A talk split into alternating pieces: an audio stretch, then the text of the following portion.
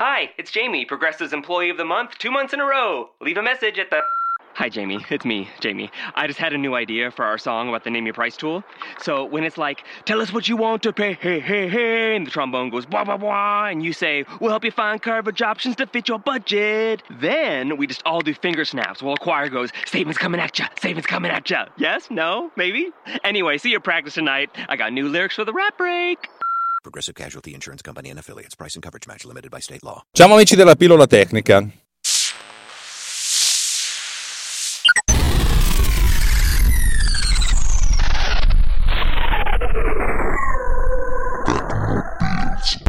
Ieri è stata una giornata molto molto molto interessante per, per Producer perché mi sono messo sotto. Eh, devo dire che questa cosa l'ho preparata ben bene eh, e ho fatto una cosa per Producer, ma che poi mi servirà per tutte le applicazioni che scrivo. Allora, mi spiego meglio. Fino a, fino a ieri mattina, Producer aveva un'interfaccia che non era ridimensionabile, cioè non si poteva trascinare il bordo della finestra per renderla più grande, il che su dispositivi particolarmente grandi, come ne so, sul, sul mio desktop, che ha un monitor full HD attaccato, eh, cavoli, una finestra di 1024x720 era un po' piccolina, non tanto in verticale quanto in orizzontale perché ci stava molto di più e più ci sta della forma d'onda più è facile andare ad editare. Era una mia idea di farlo prima o poi e ieri ho detto è il momento, ma il momento è, stato, è arrivato perché ho studiato tutta la parte di gestione delle interfacce, delle interfacce ridimensionabili. E devo dire, come tante cose di Swift, mi sono documentato leggendo un sacco di tutorial, guardando un sacco di filmati prima di partire l'azione. Cioè, volevo capire bene le cose e stranamente ho dovuto capire molto bene la teoria prima di partire alla pratica. E nonostante questo, durante la pratica ho imparato un sacco di cose. Ma è stato molto interessante.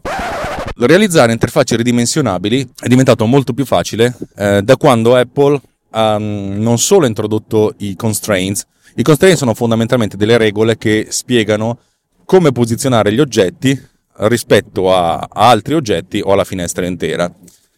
Eh, ovviamente queste cose sono venute fuori eh, alla grandissima quando hanno deciso di fare interfacce iOS che fossero eh, di dimensioni arbitrarie. Prima c'era soltanto l'iPhone, che era l'iPhone 1 che aveva la sua dimensione, poi c'era l'iPad che aveva la sua dimensione, poi hanno tirato fuori altri iPhone, man mano le cose sono diventate talmente complicate e oggi ci sono almeno 7 device con 7 risoluzioni diverse. Non solo, su iPad, uh, utilizzando il multitasking, si possono creare fondamentalmente finestre di dimensioni praticamente variabili in maniera molto continuativa. Non è proprio così, però prendetelo un po' come una descrizione a grandi linee. Questo cosa significa? Significa in pratica che bisogna sviluppare delle interfacce che siano responsive, che già mm, responsive è una traduzione malata dall'inglese responsive, che è appunto che una cosa che risponde in maniera continuativa al ridimensionamento dell'utente. È una cosa che si dice dei siti web, ma è una cosa che appunto possiamo dire anche delle interfacce utente.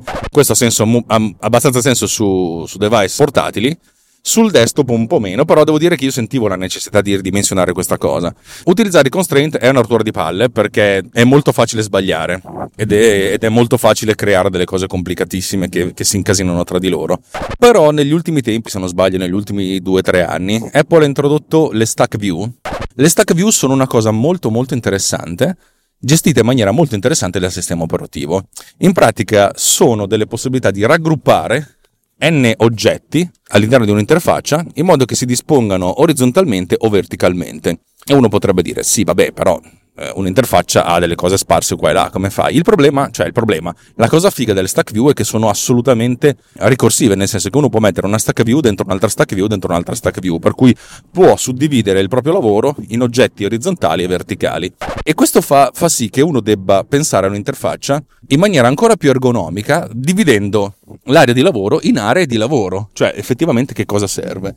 E questa è stata una cosa molto, molto pulente per quanto mi riguarda, perché magari per certi versi ti fa sprecare un, un 1% di spazio in più ma dal punto di vista della leggibilità da parte dell'utente le cose assumono una, una, dimensione assolutamente più viva e più vera e sono molto contento di questo. Significa che adesso Producer ha l'interfaccia ridimensionabile, ma non è stata una cosa facilissima da realizzare perché tutte le stack view devono avere dei, dei, dei parametri in maniera eh, piuttosto sensata e anche piuttosto ragionata.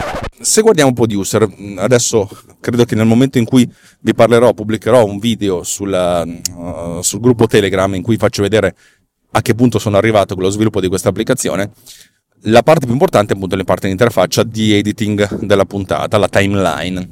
Fino a ieri l'interfaccia di Producer, la timeline, che è quella appunto più, più importante, il principale, era diviso in, in tre parti eh, in alto c'erano gli asset, gli asset comuni, cioè quelli a, comuni a tutti gli episodi e gli asset relativi dell'episodio, specifici, con dei pulsanti che consentono di inserirli nelle varie modalità nella timeline. Poi sotto c'era la timeline con dei pulsanti eh, relativi, una pulsantiera una toolbar di, con tutte le possibilità, eh, ovvero sia quello il pulsante per inserire dei marker, quello per inserire dei marker ed editarli, i cut copy and paste da una parte e i tre zoom, zoom in, zoom out e zoom all e poi il pulsantone che consente di modificare la modalità di, del cursore, cioè cursore normale, cursore col taglio. Sempre in questa toolbar c'era anche un, l'indicatore della, del timecode timecode attuale, che è una cosa importantissima.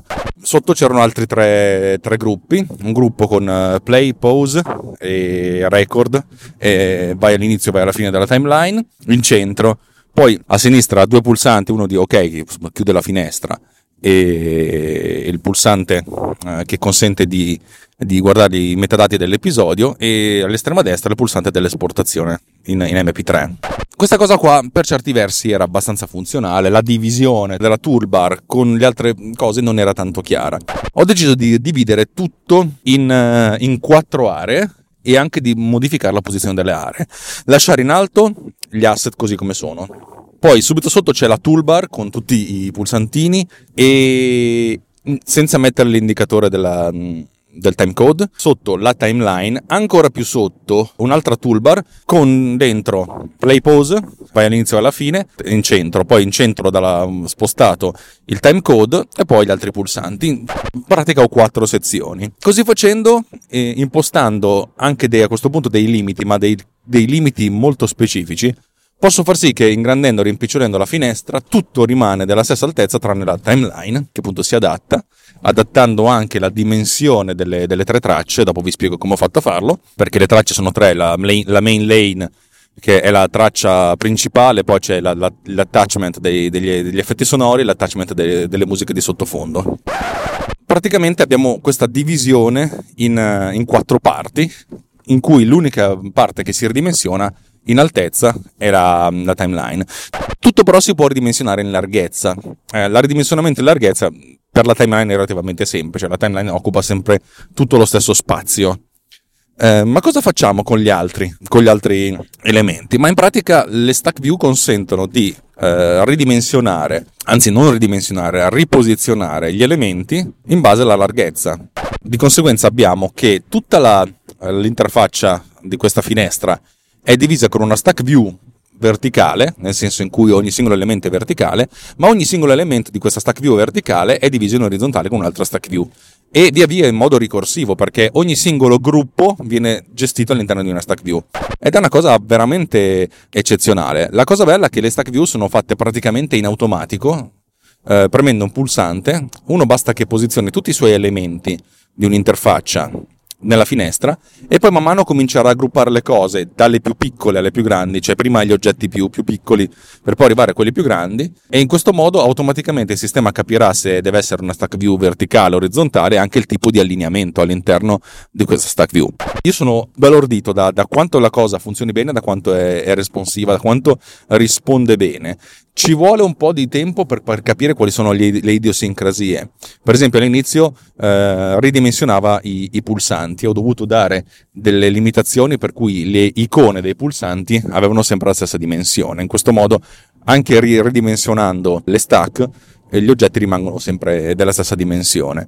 Altre cose appunto sugli allineamenti. Però una volta che uno si fa capisce come, come, come funziona la cosa, eh, tutto diventa ass- automaticamente più, più comodo e più lineare e questo fa sì che da, da d'ora in avanti sono abbastanza sicuro che eh, progetterò le interfacce delle finestre già con quest'ottica, con, la, con, la, con l'ottica di poterle fare ridimensionabili. Um, per adesso le altre applicazioni che ho sviluppato sono talmente delle piccole utility che non ha senso, um, che, non ha senso che, che, si possano ridimensionare, però, però per adesso la, la, la cosa, la, per quello che verrà da qui in avanti, anche per iOS, avrò questa, questa mentalità, questo, questo pensiero.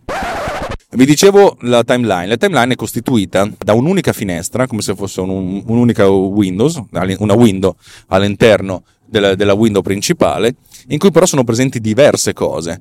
In alto c'è il ruler, cioè il righello, che ci dice in maniera piuttosto sen, sen, sensata qual è il timecode relativo alla, alla posizione. Ed è proprio un righello, un po' come lo vedete in tutti i programmi di montaggio video, di montaggio audio, anche quello di, di, di Word che vi fa vedere una sorta di, di indicatore con le, con, le, con le, stanghette verticali e a intervalli regolari sensati vi mostra anche il, il time code. Di conseguenza, zoomando o riposizionando, questo righello continua a modificarsi, modif- mostrando la parte corretta. Sotto di questo abbiamo le tre, le tre tracce, che sono la traccia sottile degli effetti sonori, la traccia grande della, della, della, forma d'onda della main lane e sotto ancora la traccia più piccola dalla musica di sottofondo.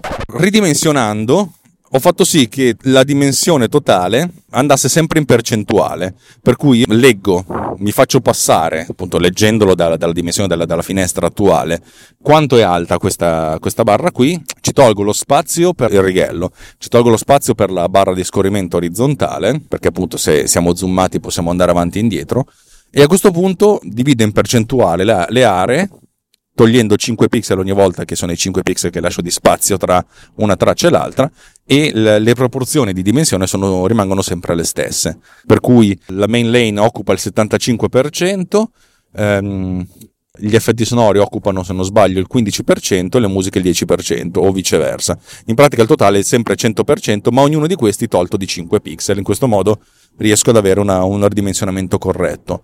Come faccio a fare il ridimensionamento? Beh, c'è una chiamata che dal sistema viene, viene fatta al, al controller che dice guarda che abbiamo ridimensionato, vedi tu cosa farne. Questa cosa viene chiamata in continuo, per cui non è che aspetta che il mouse venga rilasciato, ma ogni volta che il mouse viene toccato viene effettuato il ridisegnamento, viene ri- ricalcolata la, la proporzione, viene, viene ri- ridimensionato tutto in modo tale che tutto quanto funzioni.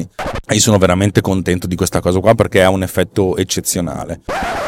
L'unica cosa che non funzionava ieri, ma adesso so come farla funzionare, è il ridimensionamento della, della sottofinestra degli asset dell'episodio, perché questa sottofinestra ha la possibilità di farci trascinare sopra i file, cioè per, per inserire un file negli asset dell'episodio basta trascinarlo su questa finestrina. Questa cosa l'ho risolta sempre utilizzando un'immagine trasparente sovrapposta alla, alla lista. Questa immagine trasparente si occupa di gestire l'inserimento, cioè quando un oggetto viene trascinato sopra, se, delle, se l'estensione è quella corretta, a questo punto passa l'elenco dei, dei, dei percorsi trascinati che vengono parserizzati e inseriti poi nella lista. Dovendo lavorare con le stack view ridimensionabili, questa cosa è un po' un casino perché le stack view non prevedono che ci siano oggetti sovrapposti, eh, per cui o, dovevo, o, posso creare un'unica, eh, un'unica, un, un unico view controller che viene gestito embeddato, ma non è una cosa che voglio fare perché dovrei cambiare abbastanza il codice. La cosa che ho scoperto che posso fare è praticamente lasciare la, la lista così com'è e poi creare una, una finestra, una, una, un'immagine grafica che rimanga in trasparenza e ogni volta che, che le, la finestra viene ridimensionata vada a leggersi le dimensioni, cioè la posizione assoluta all'interno della finestra della, mm, di questa lista e la ridimensiona di, di, conseguenza, praticamente la insegue continuamente. Una cosa relativamente facile da fare che consentirà di, di, di sistemare tutto quanto. Altra cosa è che mi sono accorto che ridimensionando, cioè quando da 1024 pixel in orizzontale arrivo a 1400 per dire, che è comunque una dimensione sensata per quando si fa un editing audio, cioè un sotto l'editing uno lo fa a finestra a schermo intero, ho tanto spazio in alto che a un certo punto vorrei utilizzare. Adesso come adesso tutto si adatta. Però sarebbe interessante che arrivata a una certa dimensione magari si aprisse un altro riquadro ai lati due, delle due finestre degli asset, quelli comuni e quelli dell'episodio, che mi dia delle, delle informazioni statistiche. Questo è molto facile con le stack view perché praticamente si inserisce questo oggetto nella stack view e poi lo si rende dormiente praticamente spento. Quando è spento, la Stack View non, non lo considera, però non appena lo, lo, accendo, magari lo accendo quando la dimensione della finestra supera una certa risoluzione, tatan, automaticamente ridimensiona il tutto in maniera molto, molto naturale ed è, ed è bellissima questa cosa qua, sono molto, molto contento di come funziona e di come possa funzionare. Bene, non so, non so, quanto queste cose possono esservi interessate. A me sì, sono molto contento. I riti di conclusione. Fate i bravi, visto che devo, devo restaurare un, un, Mac Pro che ho, che ho, ereditato, più o meno, un Mac Pro del 2011. Andate su, su Amazon al link mm, consigliato dal sottoscritto, che è un link referral che trovate nelle note dell'episodio, e comprate qualsiasi cosa. Io mi becco l'1% di quello che voi spendete, per cui eh, al raggiungimento di, dei 1500 euro vostri io avrò, eh no, cazzo, al raggiungimento di 15.000 euro spesi da voi avrò 150 euro per comprare due hard disk, un SSD e, una, e un hard disk tradizionale per migliorare le prestazioni di questo Mac. Se vi piace quello che facciamo, condividete, condividete, condividete andate su runtimeradio.it slash anch'io per partecipare alla nostra campagna di crowdfunding e fateci una bella recensione, fatemi una bella recensione su iTunes. Eh, come ho detto, il premio è quando raggiungo 20 recensioni, prenderò a caso uno di voi che mi ha fatto la recensione e lo inviterò in puntata a fare due chiacchiere. E ovviamente non sarà uno di quelli soliti, cioè niente Tucci, niente Justin, niente Roberto, niente, nessuno che ho già che ho già portato in trasmissione. Uno assolutamente nuovo e vergine. Va bene, dai, basta così. Vi auguro una buona giornata e un bacione a tutti quanti. Ciao belli!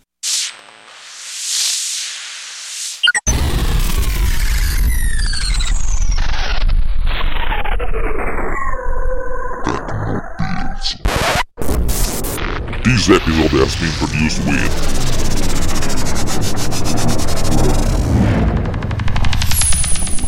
Pod Cleaner. Discover more at podcleaner.com. Hi, it's Jamie, Progressive number one, number two employee. Leave a message at the. Hey, Jamie, it's me, Jamie. This is your daily pep talk. I know it's been rough going ever since people found out about your a cappella group, Mad Harmony, but you will bounce back. I mean, you're the guy always helping people find coverage options with the Name Your Price tool. It should be you giving me the pep talk. Now get out there, hit that high note, and take Mad Harmony all the way to nationals this year. Sorry, it's pitchy. Progressive Casualty Insurance Company and affiliates. Price and coverage match limited by state law. Hi, it's Jamie, Progressive's number one, number two employee. Leave a message at the. Hey, Jamie, it's me, Jamie. This is your daily pep talk. I know it's been rough going ever since people found out about your a cappella group, Mad Harmony, but you will bounce back.